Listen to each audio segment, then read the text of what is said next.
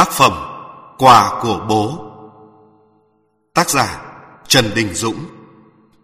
Người đọc Trọng Thanh. Nhà xuất bản phụ nữ và Phương Nam Book ấn hành. Quy luật của muôn đời, Nước mắt luôn chảy xuống. Để rồi khi có con mới thấu hiểu được tình mẹ. Thương yêu kính tặng mẹ. Thư gửi bố Dũng. Lời tác giả Bạn đọc chân quý Quyển sách nhỏ này được tái bản nhiều lần, được sự đón nhận và thương quý của bạn đọc, đã có những thay đổi tích cực từ một số bạn đọc dành cho con mình và cha mẹ mình. Tôi cảm thấy vui và tri ân các bạn. Đã có người hỏi, vì sao tôi trở thành ông bố dễ thương như thế? Câu trả lời thật đơn giản, vì tuổi thơ của tôi quá nhọc nhằn và luôn thèm khát tình thương của bố. Nhưng thôi, chuyện ấy đã qua lâu lắm rồi. Cũng đã có rất nhiều người hỏi tôi, vì sao không thấy bóng dáng mẹ các cháu trong câu chuyện? Câu trả lời có chút phức tạp hơn, vì tôi viết cho chính mình, mà người thụ hưởng là con tôi. Tôi đã viết bằng những chăn trở của tuổi thơ, những hoài nghi của tuổi lớn, những lo âu tuổi bắt đầu về chiều. Thật sự là, tôi viết cho tôi, may mắn được người ở ngoài tôi đón nhận với sự đồng cảm và chia sẻ.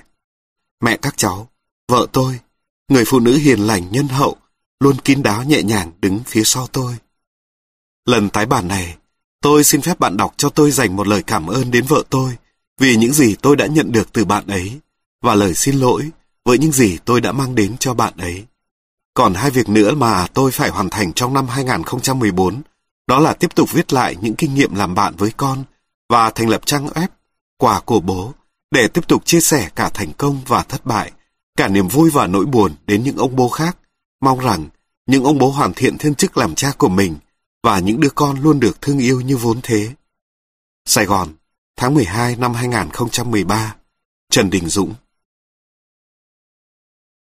Yêu thương Bố yêu các con nhiều như hơi thở Như những lần bố trước mắt trong đời. Bồ nhí. Từ ngày có bồ nhí Ta nói thiệt là cực trần thân.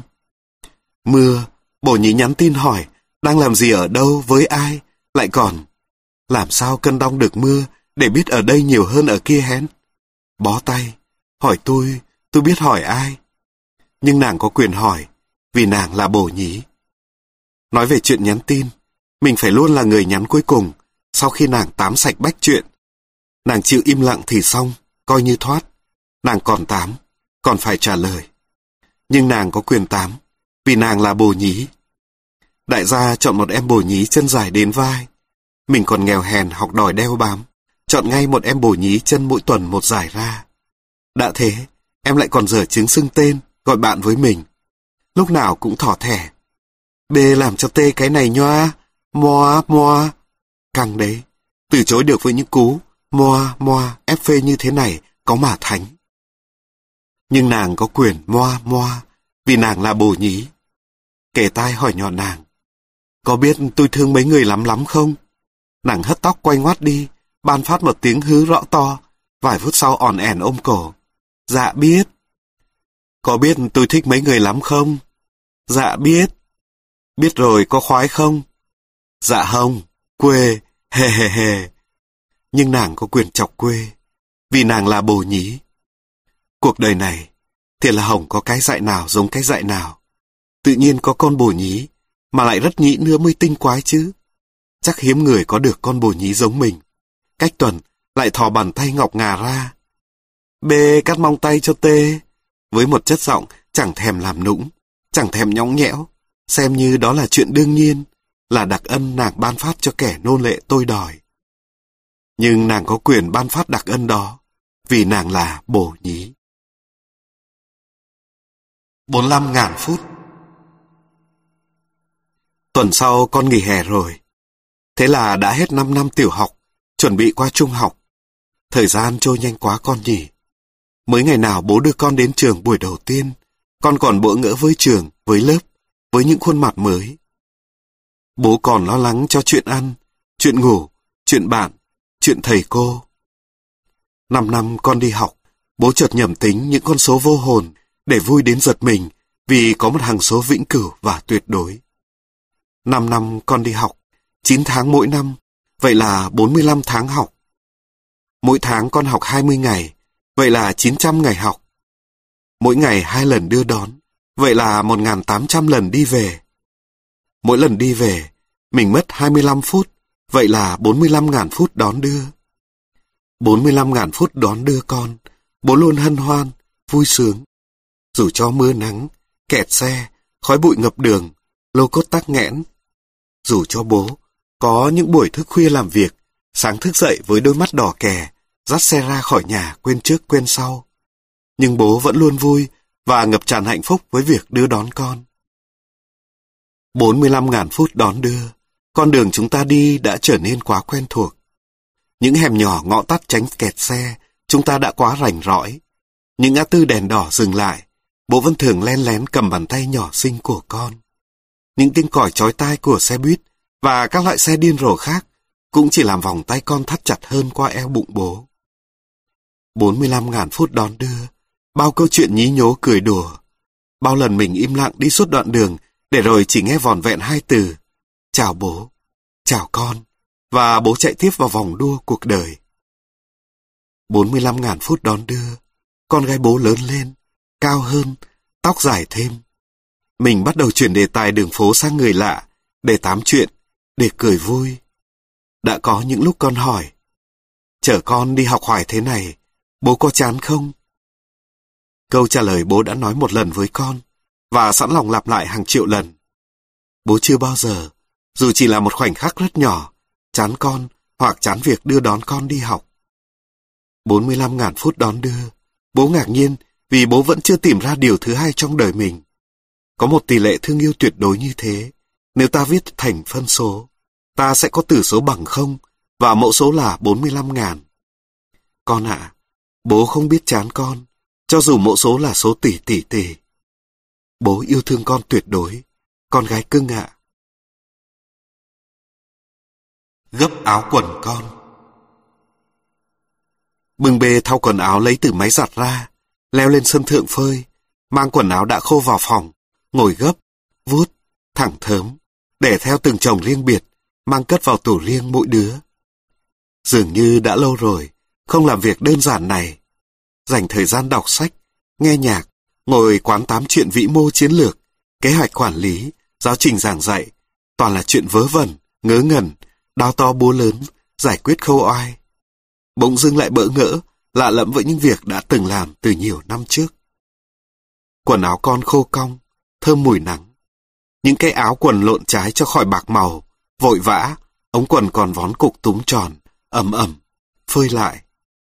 Gấp từng cái, xăm soi, mòn đít, bung chỉ, đứt nút, vớ mòn, áo học áo ngủ, áo nhà, áo phố. Đã có những lúc bố la lối om sòm vì con mặc đồ đi học trong nhà, mặc đồ ngủ ra đường và mặc sọt đi ngủ. Đã có lúc bố bực bội, hét toáng lên vì con thay quần ống trong ống ngoài, vứt nửa trên nửa dưới cạnh giường, ném nửa trong nửa ngoài sọt giặt. Ừ, bố vô lý. Ừ, bố có lý. Ừ, bố mang tính kỷ luật thời nội chú trường dòng về nhà mình. Ừ thì các con ngộp thở với ông bố phát xít. Nhưng bố biết, các con yêu thương bố. Tỉ mẩn tần mần gấp áo quần con, đo chiều dài của áo quần bằng bàn tay, cảm giác bâng khuâng, con mau lớn quá. Mới ngày nào còn bé tí, bố phơi đồ của con tung bay chấp chới những tá trắng hình tam giác, những bao tay bao chân bé xíu xiu. Những áo thun trắng mỏng, những băng rốn dài ngoẵng, những nón mũ giữ ấm đầu. Bây giờ, quần áo con đã dài rộng thế này, chỉ riêng cái quần lót của con trai đã to bằng bốn cái quần đùi con mặc ngày xưa. Thời gian trôi nhanh quá, quần áo con lớn dần theo con. Bố nhớ bàn chân hồng hồng bé xíu hơ hơ khi con khóc vì ướt đít. Nhớ bàn tay con bé tí, cầm chặt ngón tay bố khi bú bình. Nhớ khuôn mặt con khi no sữa ngủ say. Bố nhớ, lúc cô hộ lý tắm cho con, bố đã xem kỹ từng ngón tay ngón chân, từng phần trên cơ thể bé bỏng của con, để an tâm, biết rõ con mình bình thường khỏe mạnh, để chút bỏ nỗi lo này, để ôm vào nỗi lo khác. Cảm ơn mẹ con đã mang nặng đẻ đau, sinh ra con mạnh khỏe, lành lặn, Cảm ơn mẹ con, đã thức đêm ngủ ít, đau lưng, lo toan, vất vả, đút ăn, cho bú, dỗ con, lau đít, thay tã, từng ngày từng giờ trong suốt thời ấu thơ của con. Cảm ơn mẹ con, đã chảy xệ người, bù xù tóc, quên trang điểm, không nước hoa, để dành trọn vẹn thời gian, suy nghĩ, tình cảm cho con. Ngoái nhìn Mỗi sáng, từ nhiều năm qua, bố luôn là người đưa con đến lớp. Hết lớp tiểu học của con trai, đến lớp con gái. Phần thưởng của mỗi lần đưa con đi học là khoảnh khắc con ngoái lại nhìn bố trước khi nhảy chân sáo khuất sau cổng trường. Có đôi khi, con quên ngoái nhìn, bố tự nhủ, ngày mai sẽ nhớ. Có nhiều khi con ngoái nhìn, bố luôn nghĩ, đây có thể là hình ảnh cuối cùng bố nhìn thấy con. Bố yêu khoảnh khắc con ngoái nhìn bố, nhoèn miệng cười, xong tiếp tục bước. Bố luôn chăm chút cho từng khoảnh khắc với tên gọi, đầu tiên và cuối cùng. Phút đầu tiên trong ngày con cười với bố, giờ cuối cùng trong ngày con nắm tay bố cùng đọc kinh sau khi bố chải tóc cho con. Ngày đầu tiên đến lớp, con là người cuối cùng tan trường khi bố đón con muộn, mắt con đỏ hoe không khóc. Là thư đầu tiên con viết cho bố, lần cuối cùng ngủ gật trước tivi, làm bố phải bế con lên phòng. Ngày đầu tiên con đi xe đạp, bố chạy lúc xúp phía sau giữ xe. Buổi cuối cùng mình đi chiếc ô tô quen thuộc, trước khi bố bán xe cho người xa lạ. Có đôi khi, bố tự quan trọng hóa chuyện ngoái nhìn, vì đó là khoảnh khắc của quyến luyến, trân trọng, tiếc nuối, thiết tha. Có đôi khi, thiếu sự ngoái nhìn, bố xót xa vì một chút buồn, trống rỗng, có cảm giác như bị phụ bạc, thở ơ, bỏ rơi, chấm hết. Cái ngoái nhìn của con, với nụ cười và ánh mắt long lanh, sáng rực, nổi bật trong hàng chục khuôn mặt trẻ thơ trước cổng trường, luôn là hình ảnh yêu thương và ngập tràn một ngày làm việc của bố. Có lúc, bố biết con ngoái nhìn bố, nhưng bố đã xoay lưng đi, trông có vẻ nhẫn tâm. Nhưng thực chất, đó là khoảnh khắc bố con mình không cùng tần số. Con nên biết rằng, bố luôn nhìn con, từng ngày, mỗi ngày, suốt đời bố.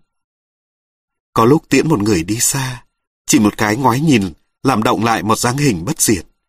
Có khi đưa một người đến gần, chỉ thiếu một lần ngoái lại, bóng hình dễ phôi pha.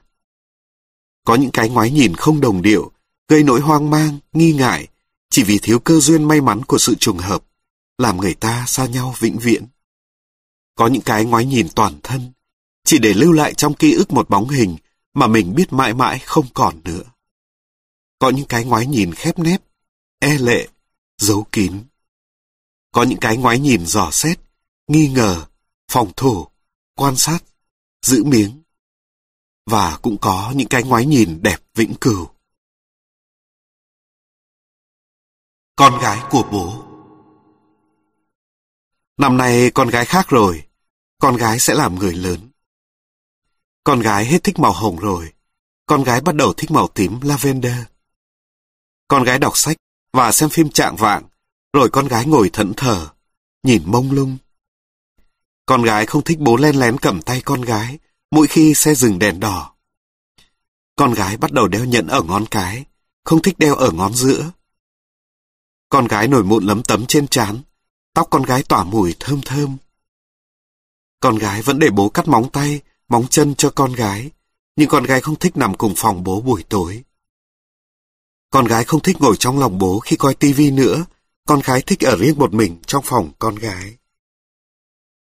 Con gái không biết là bố đã để dành tiền cho con gái rồi đó, vừa đủ để mua cho con gái một bó hoa màu tím lavender, vừa đủ để mời con gái một bữa ăn tối dưới ánh nến lung linh, để con gái chia tay tuổi thơ và bước vào thế giới người lớn. Vetula Vetula là món ăn độc nhất vô nhị, người sành ăn nhất cũng khó có thể tìm được. Nó mang một mùi vị đặc trưng khó tả và biến tấu vô cùng rộng. Chỉ có thể so sánh món Vetula với món nấm Truffle của Pháp, Ý. Tôi và hai nhóc may mắn được ăn món Vetula dường như định kỳ hàng tuần. Vetula là món thường dùng vào buổi trưa, được chế biến bởi hai con, bếp trưởng là con trai và phụ bếp là con gái. Hai nhóc cũng đeo tạp rể, trông hết sức chuyên nghiệp. Tạp dề của con trai ngắn cụn cỡn, tạp dề của con gái dài tới mắt ca chân. Có lẽ vì đứa thì quá cao, đứa còn quá thấp. Thông thường, khi thực hiện món này, sẽ luôn có cần nhằn, cãi vã và một chút hờn dỗi của cả hai nhóc, đặc biệt là phụ bếp. Lý do chính là công thức pha chế đặc biệt linh hoạt, không lần nào giống lần nào. Thời gian chuẩn bị món ăn mất khoảng 30 phút. Chi phí cho ba người ăn, theo thời giá hiện nay, khoảng 20.000 đồng. Nguyên liệu chính, rau cải, rau muống, bắp cải, đậu đũa, đậu cô ve, khổ qua, nói chung là loại rau củ quả nào cũng được. Đậu hũ kho, hoặc chiên, cá chiên, hoặc kho, lóc bỏ xương, thịt heo kho, thịt gà ram, nói chung là các loại đạm, đạm gì cũng được. Cơm, mì, hủ tiếu, bún, nói chung là tinh bột, bột gì cũng được. Cách làm, nồi lửa lớn, bỏ nồi không dính lên, cho chút dầu ăn vào, cho tất cả những nguyên liệu trên vào, trộn đều, nêm thêm nước tương Maggi cho vừa ăn. Trình bày, xới vào đĩa, rắc ít tiêu, dùng nóng với tương ớt. Khuyến cáo, món sẽ ngon hơn khi dùng với trà đá, đặc biệt, loại xuất khẩu. Ghi chú, món Vetula, theo định nghĩa của hai nhóc, là chữ viết tắt của vét tủ lạnh. Chạy xô trong mưa Ngày Chủ nhật bình yên, tắt điện thoại, dành chọn thời gian cho con. Đưa con gái đi chơi sở thú. Con gái muốn thế với lý do. Lớn lên, con sẽ không đi sở thú nữa. Con nghe nói sở thú sắp rời đi, bố đưa con đi nhé. Bố không muốn và không thể từ chối con, đặc biệt trong ngày mùng 1 tháng 6. Đến nơi, có event của công ty sữa, người đông, cơ man nào là người. Nắm tay con tung tẩy. Tì à, nếu lỡ đi lạc, con sẽ làm gì? Dạ, con đi ra cổng, đón taxi về nhà rồi gọi điện thoại cho bố. Con sẽ không khóc và không đi với người lạ. Bố luôn luôn chuẩn bị cho con những tình huống sâu nhất. Con gái hỏi. Bố ơi, sao bà cố chết mà con không buồn? Có gì sai không hả bố? Không sai con ạ, vì con không có kỷ niệm với bà cố. Người ta chỉ có thể yêu thương hoặc ghét nhau khi có ký ức để hoài niệm, để người ra đi nhận được nỗi buồn vui của người ở lại. Có lẽ nếu bố chết, con sẽ buồn nhiều, vì con có nhiều kỷ niệm với bố. Con sẽ nhớ bố tập cho con chạy xe đạp, lúc bố chải tóc cho con, cắt móng tay, móng chân cho con. Con sẽ nhớ tiếng gọi, Dũng sĩ ơi, và bố sẽ vào chùi đít cho con, xong rồi bố vỗ mông con bép bép. Con gái không nói gì, chỉ nắm tay bố chặt hơn. Ngày Chủ nhật bình yên, chụp cho con gần trăm tấm ảnh chân dung. Con đang chậm rãi chia tay tuổi thơ, bắt đầu có dáng vẻ của thiếu nữ. Từng ánh mắt, nụ cười, từng sợi lông măng trên má con lấp lánh dưới ánh nắng mặt trời. Hai bố con ăn trưa ở Rex. Đưa con về, mưa bay nhẹ nhẹ, hỏi con gái. Mặc áo mưa hay tắm mưa hả con? Biết trước câu trả lời. Tắm mưa bố nhé. Chạy xe chậm lại, để mưa vỗ vào mặt, vào mắt, để mưa vuốt mềm tóc con. Vui quá bố ơi, con thích lắm. Cảm ơn bố nhen. Con gái ôm cánh tay bố, áp nhẹ má vào. Mưa nhẹ, mưa trở nặng hạt. Con ướt, con lạnh, con thích. Vui. Về đến nhà, lệnh cho con gái. Tắm ngay nhé, gội đầu nhé. Đừng sấy tóc nhé. Lau khô tóc nhé. Ngủ đi nhé. Con trai đang dán mắt vào HBO. Nhóc, tắm mưa không? Nhóc hí hửng. Dạ có. Thế là hai bố con, hai xe đạp, chạy trong mưa. Nặng hạt, vỗ đập. Từng guồng đạp, thư thái, ung dung, nhàn hạ, dọc bờ kênh Nhiêu Lộc, vào trung tâm Sài Gòn, ra sân bay, nước rẽ theo vệt xe, đường vắng, rất vắng. Choảng tay khoác vai con trai, chuyển xích líp sang chế độ nhẹ, thong dong dầm mình trong mưa. Con trai nhe răng cười ướt sũng. Hai bố con dừng lại ở một hàng mì gõ, hai tô bốc khói xì sụp vài nghìn đồng. Người ướt đẫm, tiền ướt đẫm, nước nhỏ giọt giọt theo từng nhịp đũa. Đứng lên nhìn ghế sũng nước, lại lau mình ra mưa. Ngớt hạt, tạnh mưa, về đến nhà, no căng. Cũng may là chỉ có hai con, Nếu sáu đứa, có lẽ ông bố vỡ bụng vì ăn, buồn ngủ díu mắt, vì mưa. Con gái ngủ say. Ngày Chúa Nhật yên bình. Lavender ơi Lavender! Tím nội tâm, tím buồn tím thương nhớ. Tím lớn rồi không còn hồng tuổi thơ. Màu xanh cốm đã trở về kỷ niệm. Tím thẫn thờ vương vấn chút mộng mơ. Ta đã buồn, một nỗi buồn xuyên thời gian. Ta thẩm thấu nỗi buồn từ đất, từ mây, từ trời, từ gió. Ta biết buồn khi chưa biết nói yêu, ta vẫn buồn khi tuổi đã về chiều. Ta mong như bọt biển, hút trọn nỗi buồn, để lại khoảng không yên bình, thanh thản, tươi sáng cho con. Vì con là cuộc sống của ta, con là niềm vui và hạnh phúc vỡ hòa. Một buổi chiều cuối tháng 3, Lavender dịu dàng đứng cúi chào trước sân khấu rộng. Mái tóc buông xõa, cùng nụ cười e ấp, màu đen tuyền óng ả của tóc hòa quyện cùng màu đen thẫm của đại dương cầm, nổi bật lên màu tím lavender. Lavender ơi, từng ngón tay thon từng búp băng tròn, trôi giạt nốt nhạc réo rắt cung trầm bồng. Đôi hải búp bê như kìm hãm sự thăng hoa của tình thương hạnh phúc. Lavender ơi Lavender, ta yêu con nhiều như hơi thở, nhiều như những lần ta chớp mắt trong đời. Hai đỉnh cao, một vực sâu. Một ngày thứ bảy khó quên, đối diện với hai đỉnh cao và một vực sâu. Ừ thì chưa chắc đã là cao là sâu với nhiều người.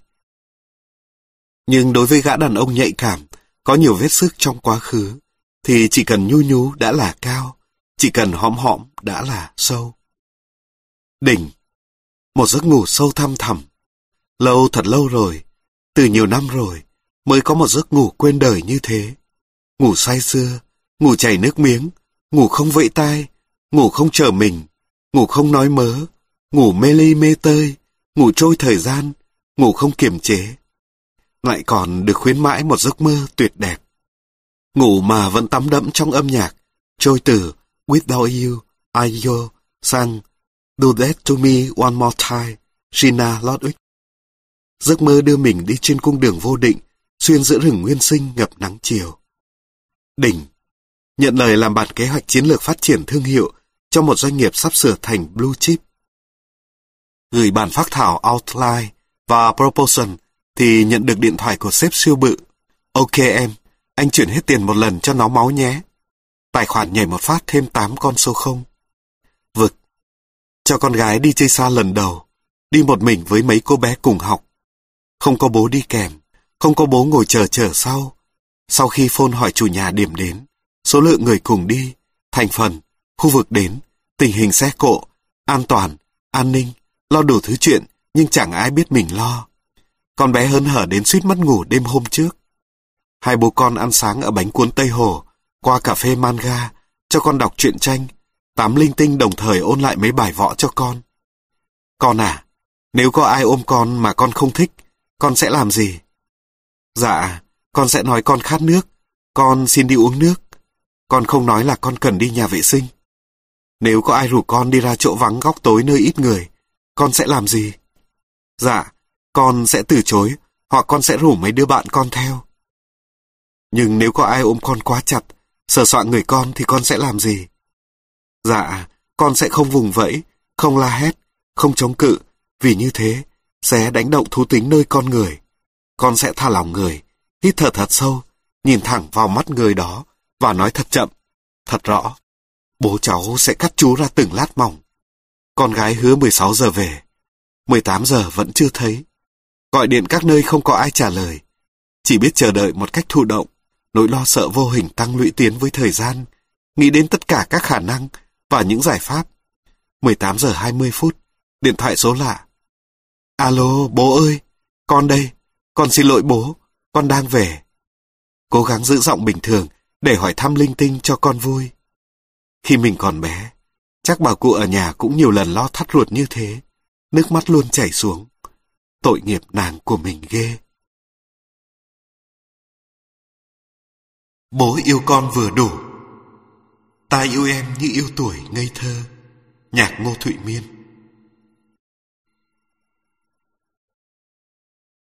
Bố yêu con, vừa đủ để nhớ con khi bố vừa đi xa, phôn con khi bố đến miền đất lạ, để dành con là người cuối cùng chào bố, vì khi đó bố được ôm con lâu nhất. Bố yêu con, vừa đủ để làm mọi điều nhỏ nhặt, và cũng vừa đủ để leo mãi con dốc dài của cuộc đời. Bố yêu con, vừa đủ để sống tốt cho con, và mong mình sống ít lại để con sống nhiều hơn.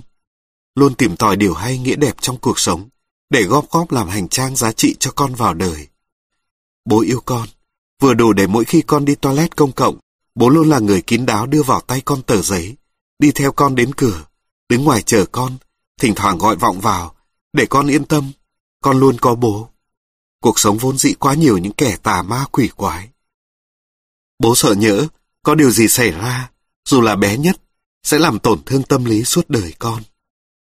Bố yêu con, vừa đủ để tạo thành thói quen đưa mắt nhìn qua con mỗi 10 phút, để yên tâm rằng con vẫn còn đó, vui tươi, hạnh phúc, an toàn, mạnh khỏe, hòa đồng, bình an. Bố yêu con, vừa đủ để gọi con yêu, mà không cần lý do, không cần nhờ vả, sai bảo, không cần khuyên nhủ, can gián. Không cần bất cứ điều kiện gì, chỉ thích gọi tên con, kèm theo hai từ, con yêu.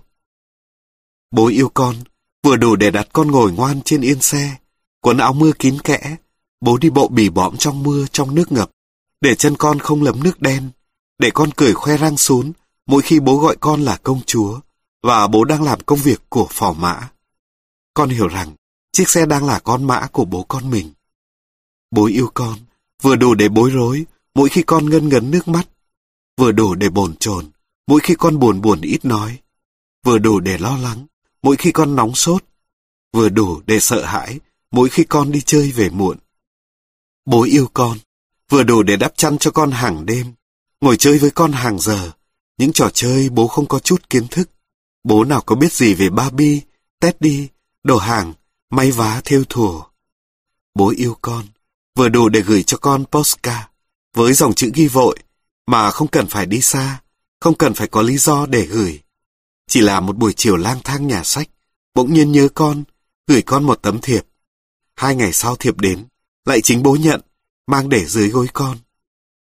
Bố yêu con, vừa đủ để cố gắng sắp xếp những ngón tay thô kệch vụng về làm thủ công cắt dán, vì con muốn có hình ảnh Hannah Montana. Bố yêu con, vừa đủ để cười mỉm một mình, vì nhớ con. Người đàn ông của tôi Hôm nay nhóc đi làm ngày đầu tiên, part-time summer shop, công việc bán thời gian trong dịp hè. Ba năm trước, con đã làm part-time cho công ty của bố. Con xuống dưới xưởng làm chung với công nhân, hưởng tiêu chuẩn lương và ăn như công nhân, nhưng mấy anh chị công nhân cố làm giúp, nên nhóc vẫn có cảm giác cưỡi ngựa xem hoa.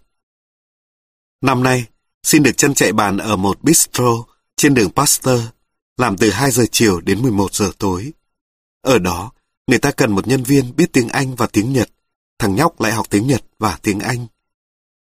Thôi thì phước chủ may thầy, có cơ hội trau dồi ngoại ngữ, học hỏi thêm điều hay lẽ phải ở đời, lại có thêm chút tiền còm. Đưa nhóc đi làm, nghe nhóc có vẻ hồ hởi hưng phấn, dặn dò con từng việc bé tí. Mười điều con thích và mười điều con không thích nơi một quán ăn, cà phê. Cứ thế mà bắt đầu, con sẽ học nhiều hơn ở cái này, cái này, đừng nên làm cái này, cái này. 11 giờ tối, đi đón con, đứng ngoài nhìn vào thấy nhóc đeo tạp dề, lau dọn chùi rửa sắp xếp bàn ghế. Nhóc nhìn ra thấy bố, nhuền miệng cười tươi, hàm răng trắng bóng, dáng cao to tổ tuệ tộc tuệch trông ngơ ngác chi lạ. Vui không con? Dạ có, mỏi chân quá bố ơi. Hôm nay con nhỏ bạn con đi ngang thấy con đang lau cửa kính. Quê quá. Hôm nay đông khách không con? Nhóc đã tựa vào vai bố ngủ gà gật. Về đến nhà, nhóc lặng lặng chào bố, lên phòng, để nguyên quần áo lăn đùng ra ngủ. Ông bố tháo kính cho con, mở máy lạnh, lấy khăn ướt lau mặt cho con, tắt đèn, đóng cửa. Cái đầu tự nhủ, đây là chuyện nhỏ, con nhà ở quê, còn cực hơn, ở Tây cũng thế, tập dần là vừa, thế giới người lớn là vậy đó. Trái tim có chút lỗi nhịp. Xót con. Bánh tráng me ngào Đón con ở trường tiểu học. Con gái chạy ra xe, đôi tay múp míp khum khum bẽn lẽn đưa cho bố. Con để dành cho bố nè. Mở ra, một phần tư cái bánh tráng màu đỏ, bé tí như lá trùm ruột, bên trên có chút me ngảo nâu thẫm. Con bé đút vào mồm bố. Ngon không bố? Ừm, ngon thật. Lâu lắm rồi, bố không ăn món này. Phải đến 30 năm. Ồ, hơn thế, hơn 30 năm. Cái bánh trắng màu đỏ, bên trên có me ngào, gần như trường tiểu học nào cũng có, gần như đứa học trò nào cũng biết. Hơn 30 năm rồi mới nếm lại, nếm với tâm hồn tinh khôi của con gái. Nếm với ký ức tuổi thơ, nếm với những dại khở của tuổi người lớn. Bố ăn cái món này khi bố bé hơn con. Ngày ấy, thỉnh thoảng bà nội cho bố 5 đồng, đồng tiền kẽm có khía viền ngoài như hoa mai. 5 đồng, mua được 5 cái, nhưng bố chỉ mua hai, còn 3 đồng uống siro đá nhận. Một cái ly xanh ve, có những bong bóng li ti dưới đáy, mấy sợi mít vàng ươm nằm dưới cùng. Đá bảo nhuyễn nhận chặt, rưới siro đỏ lòm lên, ăn xong tét miệng ra cười, miệng cũng đỏ theo luôn. Bố kể chuyện hồi xưa dễ thương quá. Không, còn dễ thương hơn, vì con để dành bánh cho bố. Không, bố dễ thương hơn, bố dễ thương như là... Không bằng con, con dễ thương như là... Bố dễ thương như là... Còn dễ thương như là... Suốt quãng đường về, hai bố con tranh nhau đưa ra hiện tượng, sự kiện để chứng minh người kia dễ thương hơn. Mây, lá, nước, gió, mưa, biển, trời, xe, đường, người, tất cả đều được vận dụng. Con dễ thương như là con dễ thương. Bố tự nói bố khùng đi. Con bé không được nói người lớn khùng, như thế là hỗn. Vì thế, khi nó có cảm giác người lớn khùng, nó luôn bảo người lớn tự nói. Ừ, bố khùng. Nhưng bố khùng dễ thương. Khùng mà dễ thương. Vậy là con khùng dễ thương hơn. Lại tiếp tục so sánh coi ai khủng dễ thương hơn. Suốt đoạn đường về nhà, bất chấp kẹt xe, tiếng còi. Tám với con gái Nghĩ hoài không ra một cái gì làm quà tặng sinh nhật con gái. Barbie, đồng hồ đeo tay, giày dép, quần áo, cặp sách, đồ chơi. Vào nhà sách Xuân Thu mua cho con quyển, những người phụ nữ lừng danh thế giới.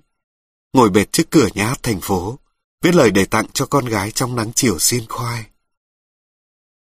Con gái thương của bố, tặng con quyển sách này nhân sinh nhật lần thứ 9 của con. Có vài điều hiếm hoi trên đời miễn phí. Một trong số đó là tình yêu thương của bố dành cho con. Một trong những điều còn lại là ước mơ. Hãy ước mơ con nhé. Bố.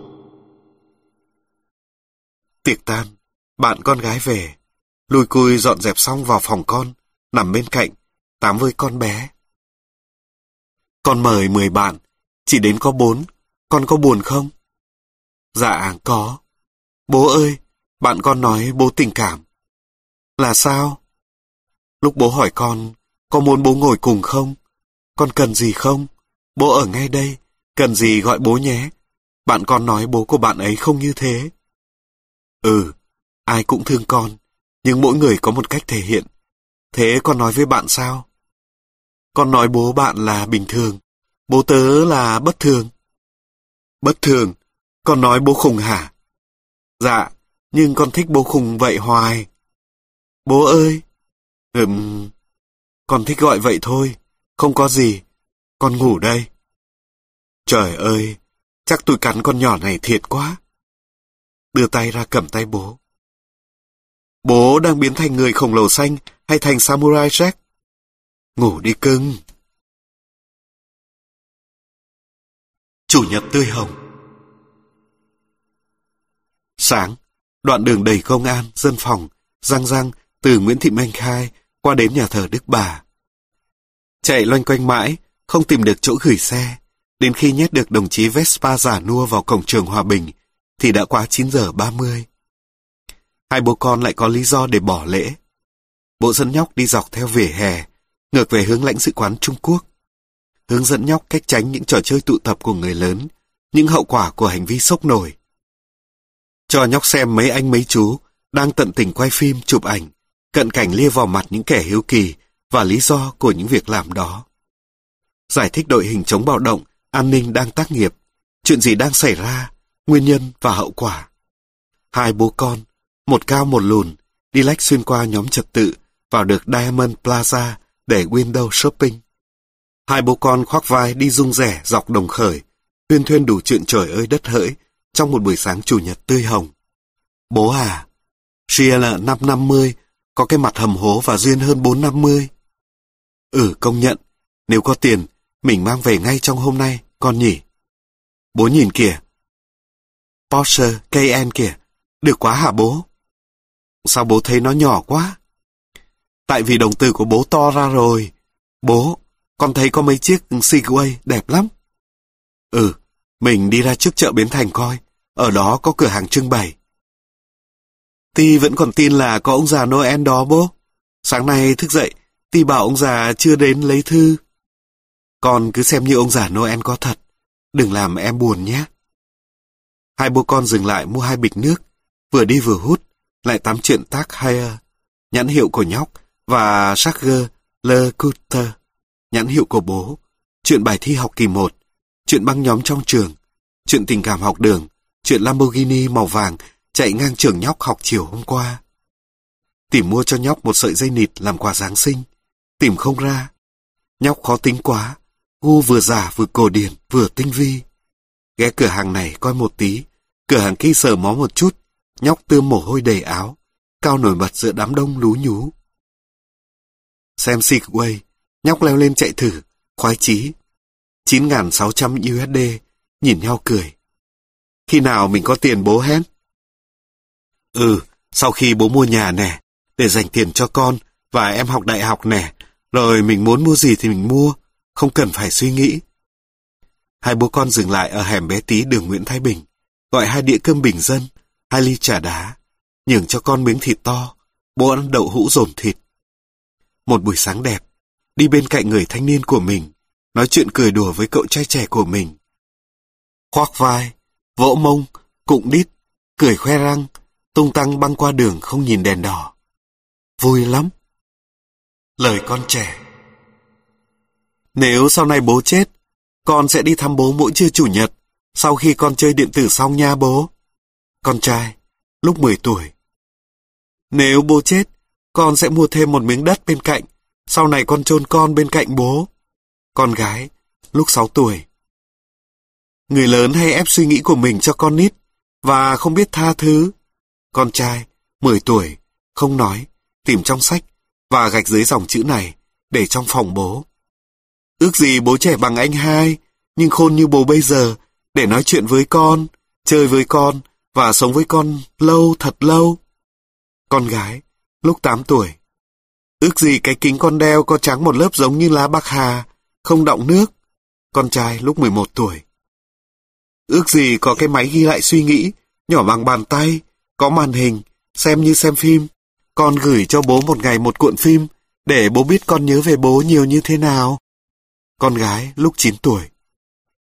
Hôm nay con đang ngồi học, tự nhiên nhớ bố, nước mắt chảy ra, mà không phải con khóc. Con gái lúc 8 tuổi. Con ghét người lớn quá, người lớn bỏ con đi hoài, tại sao bố phải đi công tác hả bố? Con trai lúc 7 tuổi. Con có nói dối bố, nhưng lúc con ôm bố và nói thương bố là con nói thật đó. Con trai, lúc 12 tuổi. Con thích bố cười, lúc đó nhìn bố hiền. Con gái, lúc 8 tuổi, con trai gật gù. Hôm nay con được tuyên dương người tốt việc tốt trước toàn trường đó bố. Thầy hiệu phó đọc tên con và thông báo con trả lại 500 đồng bạn nào đánh rơi. Con trai, lúc 6 tuổi. Bố ơi, con nhớ mẹ lắm. Con muốn mẹ về. Con gái, mới tuần trước. Email cho con gái. Bố ơi, một ngày bố có bao nhiêu cái email hả bố? Công việc thì chừng 60, trực tiếp bố giải quyết chừng 25, còn lại chỉ là thông báo để biết. Mail cá nhân thì khi có khi không. Có chi không con? Thiệt hả bố? Ừ, sao nhiều vậy bố? Ừ, bố phải đi làm mà. Sao con lại hỏi thế? Vì từ lúc tạo địa chỉ email tới giờ, con chưa nhận được cái email nào hết. Cả năm rồi đó bố. Nếu đăng ký vào trang web của Hannah Montana hoặc Barbie, con chỉ nhận được một cái mail chào mừng. Con có muốn bố gửi mail cho con không? Dạ có, con thích lắm đó bố. Con có muốn bố thông báo cho các cô chú, bạn bố gửi mail cho con không? Bố không biết các cô chú sẽ nói gì với con, nhưng con sẽ phải trả lời mail khi nhận được. Dạ, con thích lắm. Có hộp thư mà không nhận được cái thư nào. Thấy nó buồn buồn sao đó bố?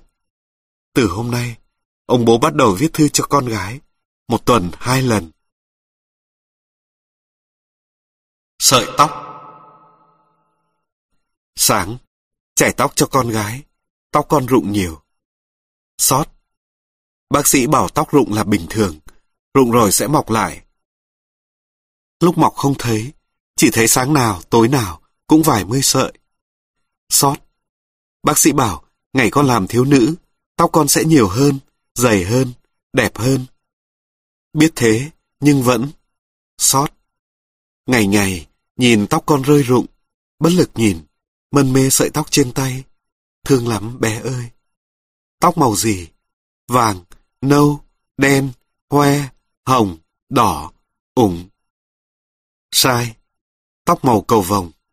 Mỗi sáng, lóe bảy sắc màu trên tóc con, ông ánh ngay tầm mắt, trên đường đưa con đi học. Mỗi sáng, tóc con đều khoe bảy sắc màu, lung linh, sóng sánh. Thuở mới biết yêu, tôi đã từng giữ lại một sợi tóc người ta rơi, đính vào trang giấy trắng, ghi lại ngày tháng vô tình. Tôi vẫn ghét cùng cực sợi tóc vướng vào thức ăn. Ghét lắm, ghét lắm, nói hoài với chị giúp việc. Hết sức cẩn thận, đừng để tóc lẫn vào rau. Vậy mà có lúc, vướng sợi tóc dài thật dài, đen thật đen. Không bực, không giận, vì biết đó là tóc con. Thương lắm bé ơi. Chiếc hộp kỳ diệu Hôm nay, lúc các con đi vắng, bố lại mở chiếc hộp kỳ diệu ra xem, lại cười một mình. Lúc nào mở chiếc hộp kỳ diệu ra, bố cũng bồi hồi, xúc động, cười, cân bằng và bình an. Lúc nào, bố cũng có cảm giác các con đứng sau lưng, rình rập bố và cười nhạo bố mỗi khi bố ngắm nghía chiếc hộp kỳ diệu. Ừ, hộp kỳ diệu chỉ là cái hộp phim Kodak cũ, màu đen, nắp xám. Hộp đựng loại phim ảnh mà bây giờ ít người dùng vì ai cũng sử dụng máy kỹ thuật số. Trong chiếc hộp kỳ diệu đó, chứa đựng niềm vui và sự cân bằng của bố, bí mật của bố con mình. Trong chiếc hộp kỳ diệu đó, chứa hai cái cuống rốn khô và bốn cái răng sữa của hai con. Hai cái cuống rốn đen thui, khô quắt, không biết được cái nào anh, cái nào em. Bố vẫn nói, đây là gia tài của bố. Bố đã kể các con nghe bao câu chuyện về cái rốn, những câu dân ca, những chuyện cười hả hê, những thành tựu khoa học chung quanh cái rốn. Bố đã từng biểu diễn rốn cười rốn khóc bằng cách dùng ngón tay túm phần da rốn kéo lên, kéo xuống. Rồi ba bố con mình thỉnh thoảng lại cụng rốn với nhau. Ngày con trai rụng răng sữa, đưa cái cửa sổ ra xấu hổ mỗi khi nói cười, phụng phịu bảo. Bố ơi, bạn con nói con xuống Ông bố nâng mặt con lên trên đôi bàn tay, thì thầm. Bạn con không bao giờ biết được điều này. Vừa nói, ông bố vừa thổi vào khe răng của con, tiếng gió vi vi vo vo vù vù. Con trai cười sung sướng vì biết được mình đang sở hữu một nhạc cụ tuyệt diệu của tạo hóa. Thế là, mỗi khi đón con từ trường học về, bố luôn luôn phải thổi nhạc vào răng. Đến bây giờ, bố vẫn chưa tìm được từ hay hơn để diễn tả. Bố như hoài, thổi nhạc vào răng, đó là cách con yêu cầu bố làm. Ngày con gái cười khoe răng xuống, hai cái răng cửa vội vã chia tay bay về trời làm mây. Bố đã kể với con thế đấy. Con đã khóc khi anh hai chọc phá, bảo con là cô bé ham ăn, ăn mất cả răng của mình. Con còn nhớ bố đã mở cuộc thi ăn spaghetti, không được há miệng không? Con gái của bố là người thắng cuộc. Bố đã nói nhỏ với con, chỉ con cách cho sợi mì vào cửa sổ, hút một hơi, sốt cà xô dính vào mũi con, làm anh hai cười sặc sụa. Chiếc hộp kỳ diệu chứa đựng kỷ niệm về các con, về chúng ta. Mỗi khi mở ra, bố mỉm cười, an nhiên. Thư gửi người sắp lớn Thư được viết tay, bằng bút mực, bỏ vào phong bì dán kín. Bên ngoài có dòng chữ. Con sẽ mở ra khi nghĩ mình muốn làm người lớn nhé. Ngày, tháng, năm. Con gái thương của bố. Bố nghĩ rằng con sắp làm người lớn. Làm người lớn sẽ có nhiều vui buồn, bâng khuâng, lo toan, vất vả, nhưng cũng thú vị và không thể tránh được. Con sẽ có những thay đổi tâm lý, sẽ suy tư hơn, sẽ tự hỏi về mình và về mọi việc quanh mình. Sẽ mất dần sự hồn nhiên trẻ thơ. Sẽ thích điều trước đây chưa bao giờ thích và sẽ ghét điều trước đây chưa bao giờ ghét.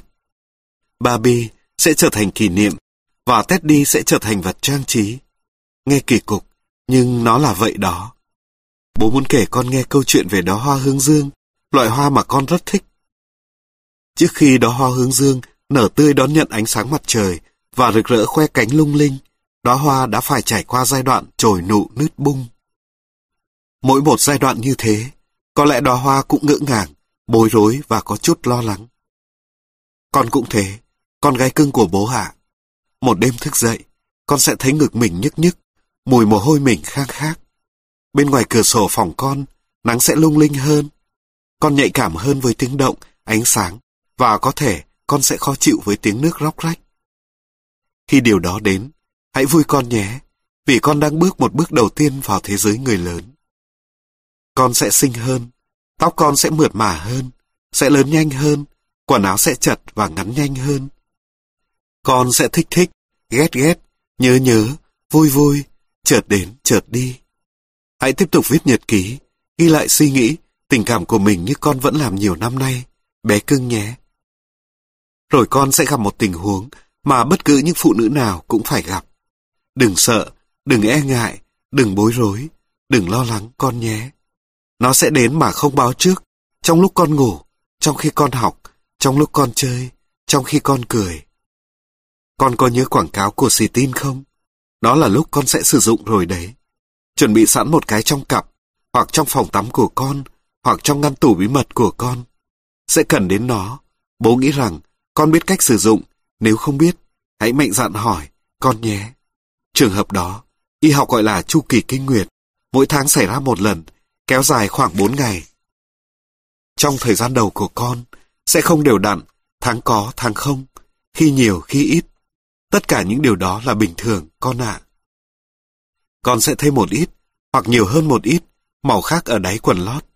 Bố tin rằng, không phải vì con té ngã, hoặc vì con sâu chui vào, đó chỉ là dấu hiệu cho thấy bé cưng của bố đang bắt đầu làm thiếu nữ.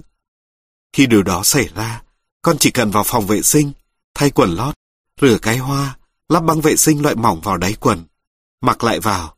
Thế thôi, đơn giản. Khi con bước ra khỏi phòng vệ sinh, hít một hơi dài, ngẩng mặt lên, ưỡn vai ra và mỉm cười. Mình đã là người lớn. Tất cả những điều đó là bình thường, con đừng quá sợ và quá lo lắng nhé. Bố chỉ có thể nói với con là chào mừng con vào thế giới người lớn.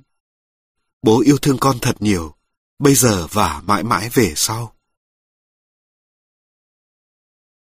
Đến rồi hả con? Con gái thương yêu, bố có ba câu nói quan trọng dành cho ba thời điểm quan trọng của cuộc đời chúng ta. Ngày hôm qua, bố đã sử dụng một câu rồi. Đến rồi hả con? Bố đã hỏi khi nhìn thấy con lúng túng, bối rối. Con vội vàng, dạ, rồi bẽ lẽn khép cửa phòng riêng. Đến rồi hả con? Bố đã hỏi lúc 14 giờ 10 phút ngày 11 tháng 9 năm 2009. Có lẽ con là người phụ nữ hiếm hoi sẽ nhớ được chính xác thời điểm mình bước qua ngưỡng cửa của thế giới người lớn. Đến rồi hả con? Điều đơn giản bình thường ai ai cũng trải qua. Ấy thế mà, nó cũng là nguyên nhân để bố lâng lâng vui và lâng lâng buồn. Bố vui vì con lớn và có chút buồn vì con không còn bé thơ. Bố đã từng ôm ghì con vào lòng và năn nỉ con đừng lớn nhé. Cứ mãi thế này để bố được ôm con. Bố đúng là dở hơi, con nhỉ. Bố đã đưa con đi cắt tóc, khoảnh khắc con chờ đợi bấy lâu nay. Đích thân chú Lũ tiệm Đông Kinh, cắt cho con. Bố muốn con có kỷ niệm đẹp trong đời. Bố muốn con hạnh phúc khi nghĩ về tuổi thơ của mình.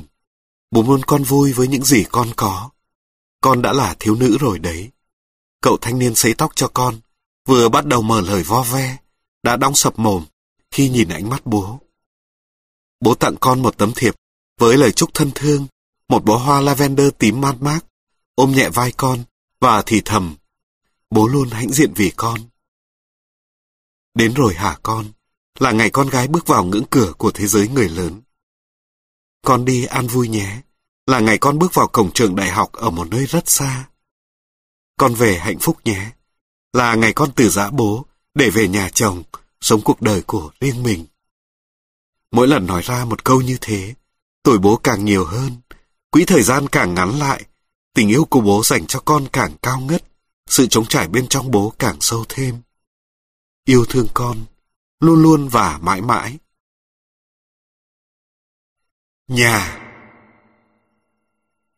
Nhà thiếu cha, như nhà thiếu nóc, chứ gọi là nhà hoàn chỉnh. Nắng mưa đều đưa đầu chịu báng, thiếu sự che chở, nép kín, bảo bọc. Nhà thiếu mẹ như nhà thiếu vách, chỉ có được cái mái che, còn lại là trống hoác tứ bề, một con gió cũng lao sao, sự trống trải mênh mông. Nhà thiếu con là nhà rỗng không, một căn nhà có nguy nga lộng lẫy, vườn tược cắt tỉa, cổng cao rào kín, vật liệu đắt tiền, nhưng thiếu con, căn nhà rỗng, không bàn ghế, giường tủ, bếp núc. Thiếu nóc, người ta không gọi là nhà. Thiếu vách, người ta gọi là chỗ trụ tạm. Thiếu vật dụng, người ta gọi là hoang vắng. Nóc ngói không thể phủ vách lá. Tường đất, mái lá, không thể chứa đựng sập gụ, trường kỳ. Điều kỳ diệu là khi túng quẫn, người ta bán nhà, nhưng người ta thường mang vật dụng theo mình. Điều kỳ diệu là tất cả những căn nhà bỏ hoang, nóc nhà thường rệu rạ xung cấp nhão nát trước vách nhà. Điều kỳ diệu là người ta có thể quét vôi sơn phết vách nhà, chẳng ai tô điểm nóc nhà. Hạnh phúc Hạnh phúc là duỗi chân, vươn tay, cầm ly rượu sóng sánh ánh nâu sẫm, xoay xoay trong tay, nếm nếm từng ngụm nhỏ. Hạnh phúc là ngồi quán khuya không còn khách, mình ta tận hưởng sự tĩnh lặng trong đêm. Hạnh phúc là nằm co ro ngủ dưới chân con, vươn tay ra, có thể chạm vào đôi chân chắc nịch to đùng của con trai, ngủ lịm trong tiếng rì rầm mưa đêm. Hạnh phúc là thức giấc trong chăn ấm, con trai đi học sớm, choàng chăn qua đắp cho bố trước khi ra khỏi phòng. Im lặng cuộn mình hít hà hơi con, nồng nồng đượm đượm mùi thằng đàn ông sắp lớn. Hạnh phúc là thờ hồn thơ thần trong phòng con trai. Lạng đãng, nhìn quần áo giày vớ treo răng khắp phòng, sách tập, bút viết, tạp chí ngổn ngang, hỗn độn như trận động đất vừa tràn qua. Khuất sau chồng đĩa nhạc là lá thư mình đã viết cho con trai từ lâu rất lâu. Hạnh phúc là khoảnh khắc đi công tác xa về, con gái ôm chầm, choàng tay qua cổ. Tóc con quấn quýt vào mặt vào tay, tiếng con rưng rưng đất nghẹn. Con nhớ bố quá bố ơi. Lặng người như chịu, cảm giác mắc nợ con một tấm lòng. Hạnh phúc là giữ lời hứa với con gái, năm ngày để râu không cạo, cho con làm cô tiên hóa phép biến bố từ ông già lang thang thành hoàng tử trói lòa.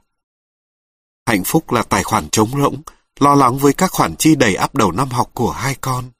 Bỗng tin nhắn 997 thông báo tiền đã chuyển về, thở phào nhẹ nhõm. Hạnh phúc là học trò thì thầm với nhau khi viết bản đánh giá sau khoa học. Thoáng tay vào chúng mày, để thầy còn chút sữa melamin về nuôi con. Hạnh phúc là được sống hòa lẫn, nhưng không hòa tan với đa vùng miền. Hạnh phúc là thương yêu và được yêu thương. Hạnh phúc là khoảnh khắc sợ mất điều mình đang giữ, để cố giữ nó tinh khôi như vốn có. Lặng Hai giờ sáng, đi vào phòng con gái, nhìn con ngủ, kéo chăn lên đắp, vén tóc xõa vào mặt, hôn con thật nhẹ, sợ con thức giấc, khe khẽ vân vê từng ngón tay con. Ngồi nhìn con ngủ say. Lên lầu, vào phòng con trai, nằm gối đầu lên tay con, hít cái mùi chua chua của mồ hôi, ôi ôi của giày vớ bẩn. Lại xuống phòng con gái, ôm con thật chặt. Ti ơi, bố thương con nhiều lắm, nhiều lắm. Con gái chở mình, nhích người ra, chỉ để lại bàn tay chạm vào vai con. Đêm yên lặng, không internet, không nhạc, không sách, Không tivi, không đèn, ngồi trong bóng đêm, chờ sáng. Có thể con không biết. Có thể con không biết. Vết sẹo trên tay con làm bố ray rứt. Mặc dù biết con bị sẹo lồi, chuyện bé cũng thành to, nhưng vết sẹo trên tay con là dấu tích của lần nóng giận. Bố đã đánh đòn con, và để lại dấu vết không phai nhòa. Vết sẹo ấy sẽ theo bố con mình mãi. Có thể con không biết, mỗi khi bố lùa bàn tay mình vào mái tóc dày rậm của con, là lúc bố cảm thấy ấm áp bình yên. Tóc con nhiều và xanh thẫm. Con là người duy nhất dạy bố biết khái niệm, mái đầu xanh theo đúng cả nghĩa đen và nghĩa bóng. Có thể con không biết, mỗi khi nhớ con, bố thường nhớ những lần bố làm con buồn, bố nhớ ánh mắt của con lúc con đau, bố nhớ tiếng khóc của con nhiều hơn những gì bố làm con vui. Có thể con không biết, những lần con đắp chăn cho bố là những lần bố thức giấc, nhưng vẫn giả vờ nằm im để hưởng thụ sự chăm sóc nhẹ nhàng của con. Có thể con không biết, bố đã băn khoăn chăn trở khi vào phòng con, đặc biệt là cái phòng tắm của con. Bé quá, chật trội quá, nước yếu quá. Bố cảm thấy có lỗi và buồn lòng vì chưa sửa nhà kịp theo tuổi lớn của con, để con thiếu tiện nghi và gò bó. Có thể con không biết, những lần con đau, những lần con bệnh, bố lo lắng nhiều như thế nào. Bố luôn trông chừng và quan sát những thay đổi nơi con, vì bố biết con luôn giấu bệnh, giấu đau, con sợ bố lo lắng. Có thể con không biết, ngày con vứt bỏ thư gọi học hè ở Nhật, vì con nghĩ rằng nhà mình không có tiền cho con đi học. Chỉ chừng đó thôi, cũng đủ làm bố xót lòng, và phải làm bằng mọi cách để con đạt được ước mơ của mình. Có thể con không biết, mỗi khi nghe con báo tin có người bạn nào đó của con đi du học, lòng bố lại trùng. Bố mặc cảm, tài trí năng lực của mình không đủ mạnh để có tiền cho con đi học nơi xa. Có thể con không biết, bố luôn hậm hực cau có vì chương trình học của con nhiều năm nay quá tải, quá nhảm, quá chán, quá kém. Con bị nhồi nhét những thứ rác rưởi và bị triệt tiêu năng lực tư duy độc lập, bị tẩy xóa khả năng phản biện, bị trồng nén suy nghĩ rập khuôn và phải che giấu suy nghĩ thật của mình trong trường lớp. Việc học hành đã từ lâu không còn là niềm vui thích mà đã trở thành gánh nặng vô lý. Bố xót con và bố bất lực. Có thể con không biết, bàn tay con rất mềm và ấm. Bố thích từng ngón tay dài thanh mảnh, có dịu dàng và mạnh mẽ của con. Có thể con không biết, nụ cười của con đẹp và tươi nồng hậu. Người có nụ cười như thế sẽ không khổ và không làm điều ác được. Bố vui nhẹ nhàng vì nụ cười của con. Có thể con không biết, con giống bố lạ kỳ, từ những trò đùa tinh quái, đến tài vặt linh tinh, từ lời chuyện nhà nhanh chuyện xóm, đến sự năng động và hướng ngoại, từ khả năng biến hóa linh hoạt, đến sự sâu lắng tâm hồn. Có thể con không biết, bố thương con nhiều, đủ để tiếp tục yêu thương con, kể cả sau khi bố chết. Có thể con không biết, bố rất thích cách con bày tỏ tình yêu đầu đời. Mặc dù bố luôn nhắc con phải học cách tự kiểm soát bản thân, để đừng làm tổn thương mình và tổn hại người mình yêu thương, nhưng bố thực sự hài lòng cách con trân trọng và chăm sóc tình yêu tuổi 16. Có thể con không biết, bố luôn luôn tự hào về con. Có thể con không biết, nếu phải bắt đầu lại, bố vẫn mong được làm bố của con. Nó lớn rồi. Chiều nay, con trai lãnh đồng lương đầu tiên trong đời. Chiều nay, con trai hí hửng gọi điện thoại cho chị giúp việc, bảo đừng thổi cơm. Con trai đưa cả nhà đi ăn tối, chọn luôn địa điểm, con nhắn tin cho bố. Nếu thiếu bố bù nhé. Chiều nay con trai đi làm về, trong túi sách có món quà cho em gái. Biết em gái rất rất thích vì ông bố đã nhiều lần từ chối không đáp ứng yêu cầu. Trong túi sách còn có một món quà nho nhỏ khác cho cô bạn gái bé bé của mình. Con trai cười tươi bảo rằng, với đồng lương hiện nay, nếu con mua quà cho bố, đúng cái bố thích, con phải làm khoảng hơn 40 năm. Con không hề biết, con đã mang về cho bố một món quà, hơn 40 năm bố đi tìm. Đó chính là con. Cảm ơn con trai. Xin lỗi con. Bữa cơm tối lạnh tanh. Bố xin lỗi hai con vì thái độ của bố hôm nay im lặng hằn học, nóng nảy, cáu gắt, gầm gừ. Hai con như bị khủng bố tinh thần, im lặng ăn, im lặng học, im lặng ngủ, im lặng đi. Một dòng không khí đặc quánh, chịu nặng, đông cứng trong nhà mình, tưởng chừng có thể sắn ra được từng khối. Bố thương hai con quá, lại phải chịu đựng tính khí bất thường của bố, lại phải gánh vác sự mệt mỏi của bố. Bố vào phòng hai con, buồn quá. Hai khuôn mặt ngủ bình yên như một sự tha thứ. Bố ngồi vân vê từng ngón tay con gái, vuốt má con, luồn tay vào mớ tóc dày cứng của con trai. Bố muốn nói lên bằng lời, xin lỗi con, bố sẽ điều chỉnh. Bố biết các con sẽ cười và nhẹ nhàng cho qua, nhưng trong bố, chẳng thể nào nhẹ nhàng cho qua. Chưa bao giờ con gái bị đánh đòn thực sự. Một lần duy nhất, bị phát vào mông bằng tờ báo cuộn lại, tiếng kêu to, làm con gái giật mình khóc sưng cả mắt. Con trai vẫn bị bố bắt nằm sấp, quất roi vào mông. Chưa bao giờ bố đánh đòn con vì sự tức giận của bố. Bố phải đánh đòn con bằng lỗi của con. Bố vẫn nhớ cảm giác vừa buồn vừa xấu hổ khi vào chợ mua roi mây để đánh đòn con. Có hai điều, bố tuyệt đối không làm, không bao giờ làm. Đó là đánh con trong lúc con ăn và trong khi con ngủ. Bố xin lỗi con. Cả ngày hai đứa đi học, chỉ có bữa cơm tối bên nhau. Bố đã để cảm xúc cuộc đời len vào hai con, để hai con sợ hãi, xa lánh, né tránh. Bố càng thêm đau. Đêm, lại mất ngủ, lại phải uống thuốc, lại phải kiềm chế những cơn điên chợt đến chợt đi, để nén những cơn đau chợt ẩn, chợt hiện. Sự ngu xuẩn của người lớn là đặt nỗi buồn không đúng chỗ. Con ơi, bố có thể là con thú đối với cuộc đời, nhưng bố luôn luôn và mãi mãi là bố của các con, luôn yêu thương và chăm sóc con vô điều kiện, không cần lý do, không cần suy nghĩ. Xin lỗi hai thiên thần của bố. Một nửa sự thật Một nửa màu bánh mì là bánh mì, một nửa sự thật không là sự thật. Con ạ, à, bố gần như luôn luôn nói với con và bà nội một nửa sự thật, đối với tất cả những gì liên quan đến bố.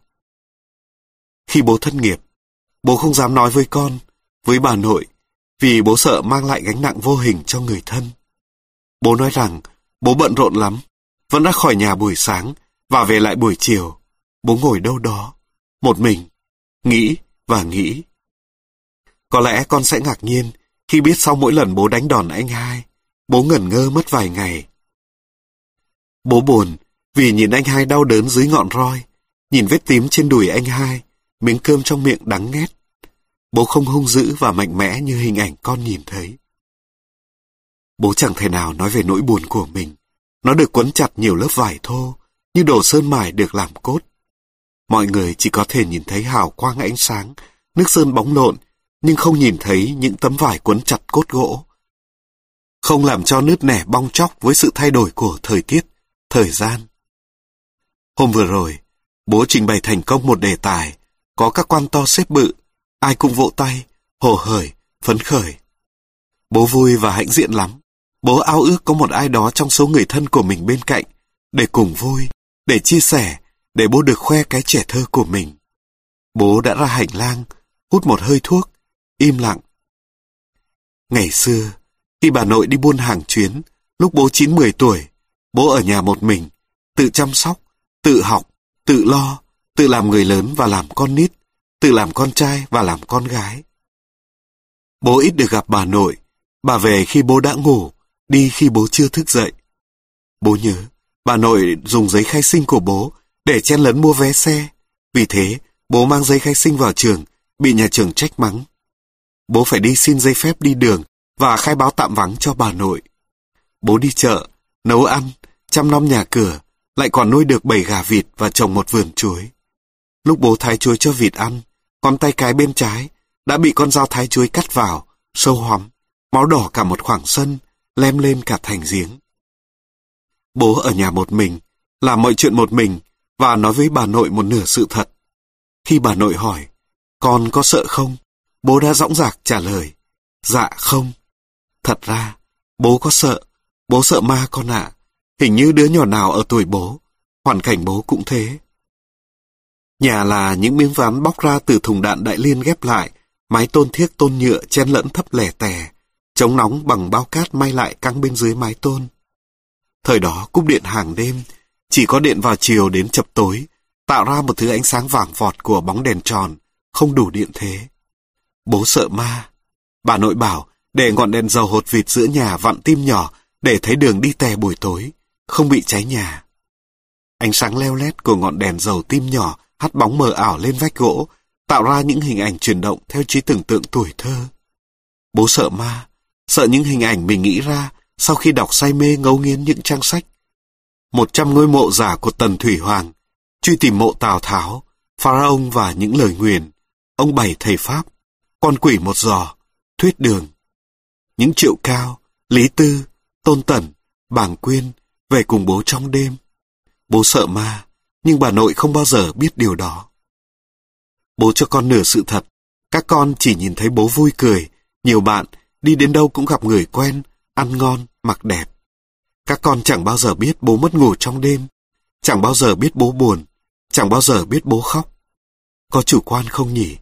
Hình như con biết, và con giỏi giấu sự biết của mình. Những khi mưa đêm, bố thường không ngủ được. Tiếng mưa đêm ầm ỉ xa vắng, buồn và cô độc. Bố nhớ khi còn bé, mưa đêm nhà rột, bố phải dậy, hứng nước. Nếu mưa to hơn, bố phải đội nón ra rời mấy ổ gà vì sợ nước trôi, rời củi vì sợ ướt, rời thao chậu vì sợ nước cuốn đi. Bố đã ngồi co ro nghe mưa và chờ mưa qua. Bố đã khóc vì sợ và đã ngủ say trong sự co ro tuổi thơ của mình. Bây giờ, nhà mình không nghe được tiếng mưa đêm gõ nhịp rồn rập khoan thai lên mái tôn. Các con ngủ say bình yên, bố lại mất ngủ vì thói quen vô thức của mình. Gọi bệt Chiều qua, đón con gái, rẽ qua hai bà trưng góc võ thị sáu, dừng lại về hè, chống xe, khóa cổ, hai bố con ngồi bệt ăn gỏi đu đủ. Quán không bàn ghế, không bảng hiệu, không đồng phục, không tiếp thị. Cũng không gọi là quán, chỉ đơn giản là gỏi khô bò công viên Lê Văn Tám. Người ta lót sẵn bìa simili lên bậc thềm, không cần gọi, tự nhiên xuất hiện hai đĩa khô bò trên tay. Con gái sung sướng trộn trộn trộn, gắp gắp gắp, nhai nhai nhai. Ông bố hướng dẫn con thêm tuyệt chiêu húp húp húp. Xì sụp hai bố con đánh chén, giành nhau đổi nhau từng màu khô bò đen đen, từng mảnh đậu rang vàng vàng, từng cọng rau thơm xanh xanh. Lại còn cụng dĩa, cụng đũa, cụng mũi. Ngắm người, ngắm xe, ngắm cây, ngắm lá. Nghe con, nghe khách, nghe chiều, nghe tiếng còi xe. Con gái muốn xin thêm chút tương ớt, bố lười gọi, chút phần của mình cho con. Đổi lại, bố xin con miếng bánh phồng giòn rụm. Hai bố con suýt xoa, thơm ngon, chua ngọt, cay mặn, toe lưỡi, toe môi. Bố gọi, em ơi, tính tiền. Cô bán hàng nói vọng lại, thầy ơi, có mấy cô chú học trò trả tiền cho thầy rồi. Chết rồi, thầy giáo ngồi về hè, mặc quần sọc, tranh ăn với con, cười hô hố, húp xì soạt. Thầy giáo bị soi mà không biết. Con gái cười tùm tìm. Bố oai ghê, đi đâu cũng gặp người quen, ngồi vỉa hè mặc quần đùi cũng có người trả tiền ăn. Quê ơi là quê. Trẻ con Cuối năm, người bạn béo rủ đi xem bói. Ngốc ơi, con gái tớ bảo chỗ này hay lắm, đi không? Mình nhận lời trong trạng thái vô thức, có chút hồ hởi. Hai đứa béo như hai con tê giác, lồm cồm bò lên tầng gác, vừa tối, vừa hôi, vừa dốc ngược, vừa bé tí, để chiêm ngưỡng và lắng nghe lời phán của thầy bói. Thầy bói là một người đàn bà chạc ngoài ngũ tuần, béo, bẩn, móng tay dài đen kìm kịt, quần tà lòn cháo lòng, may ô ngả màu theo năm tháng không thèm giảm sóc, hàng họ ngỗn nghện tuôn trào. Buồn cười người bạn béo, một người lừng lẫy Bắc Nam, xuyên suốt Đông Tây, thế mà ngồi thành kính nuốt từng lời phán dạy. Chuyện tình duyên gia đạo, chuyện xưa chuyện nay. Đến phần mình, nghe trong sự uể oải, cuộc đời, sự nghiệp của một con người lại thể hiện trên những lá bài sờn rách cũ mềm thế này ư. Nghe trong sự thở ơ, vài điều trong quá khứ, vài điều về tương lai. Có vài chi tiết gây chú ý. Sắp có người trả tiền cho cậu, số tiền cậu nghĩ là đã mất.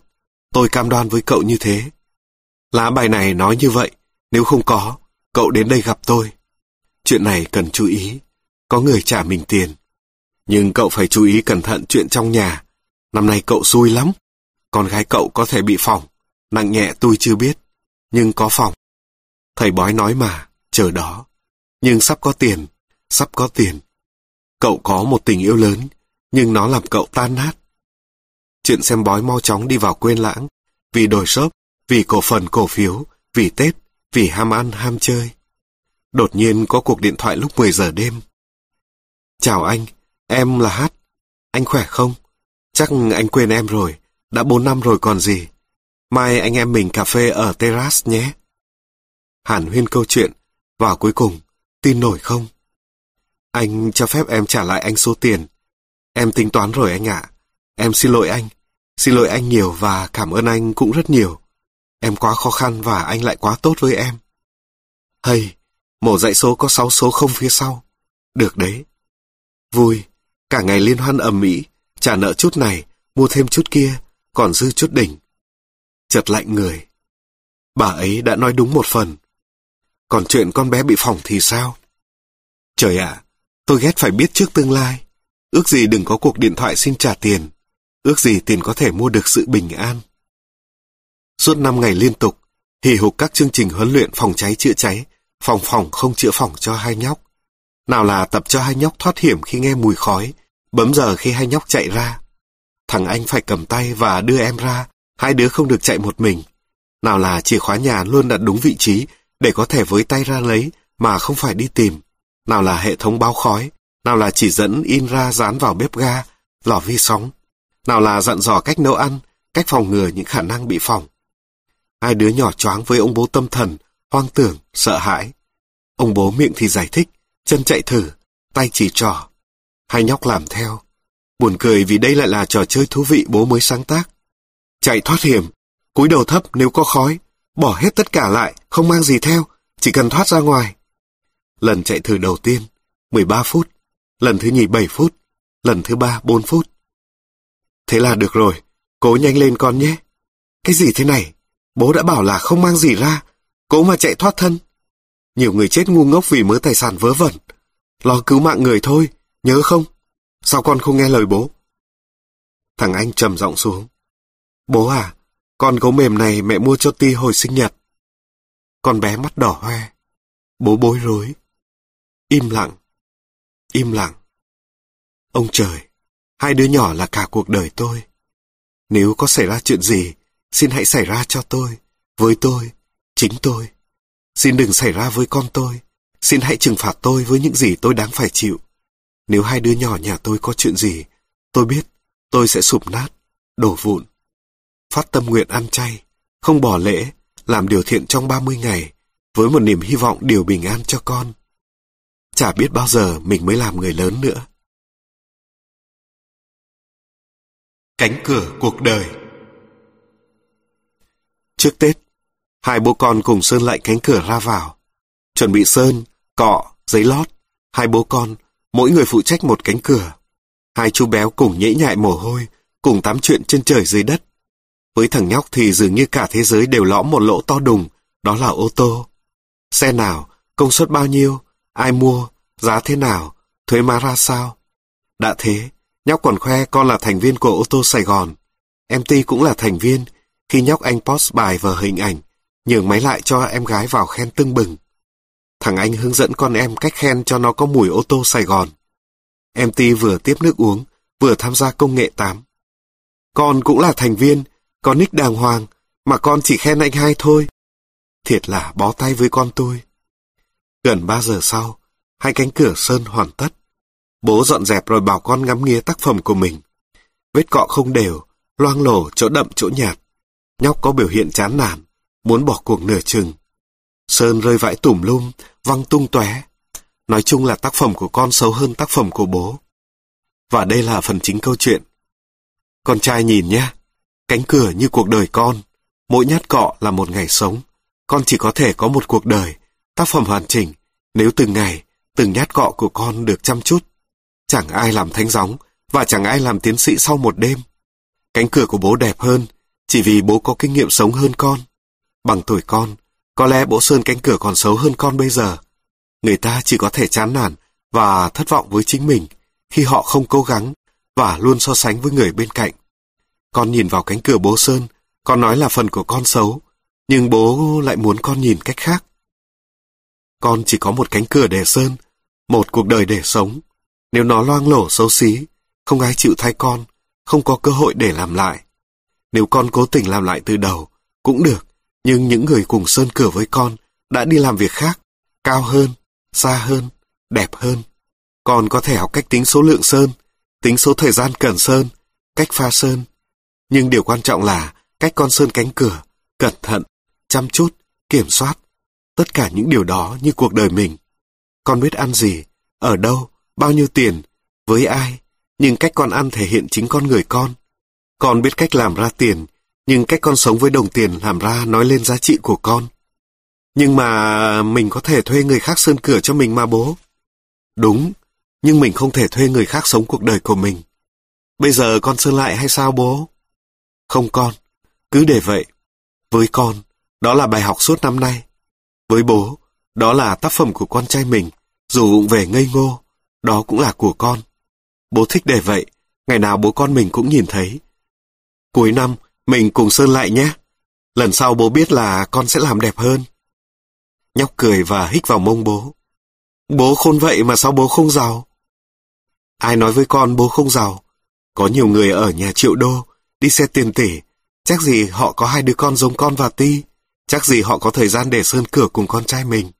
Tối, lên phòng con trai, hai bố con nằm dài cùng nghe Beatles. Vui ghê.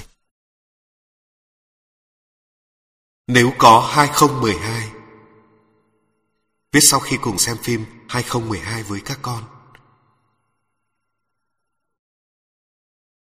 Nếu có 2012, bố sẽ không bắt tụi con dầm mình trong tuyết, nhúng mình trong nước, trải mình qua những cơn sợ hãi tột cùng. Nếu có 2012, bố sẽ đưa tụi con lên đỉnh Yellowstone để cùng ngắm khoảnh khắc khai thiên lập địa, để cùng chạm vào nhau lần cuối và tan ra mãi mãi. Nếu có 2012, chúng ta sẽ hưởng thụ được cảm giác sống cùng người thân và chết cùng người thương. Chúng ta luôn ở bên nhau, từ giây đầu tiên đến phút cuối cùng của cuộc đời. Nếu có 2012, bố sẽ không phí hoài một cuộc điện thoại chỉ để nói với con rằng bố yêu thương con, vì tụi con đã được tắm mát vùng vẫy thỏa thê từng ngày trong tình yêu thương của bố từ ngày con vừa chào đời. Nếu có 2012, bố sẽ không lãng phí tiền để mua một suất tồn tại bố không đưa tụi con trở về thuở hồng hoang sống như bộ lạc. Số tiền đó sẽ dùng làm chuỗi ngày tươi vui hạnh phúc cho tụi con và tất cả những ai có thời gian muốn tận hưởng cùng con cái của mình. Nếu có 2012, bố sẽ không khóc, bố sẽ ung dung điềm tĩnh và vui đùa cùng tụi con.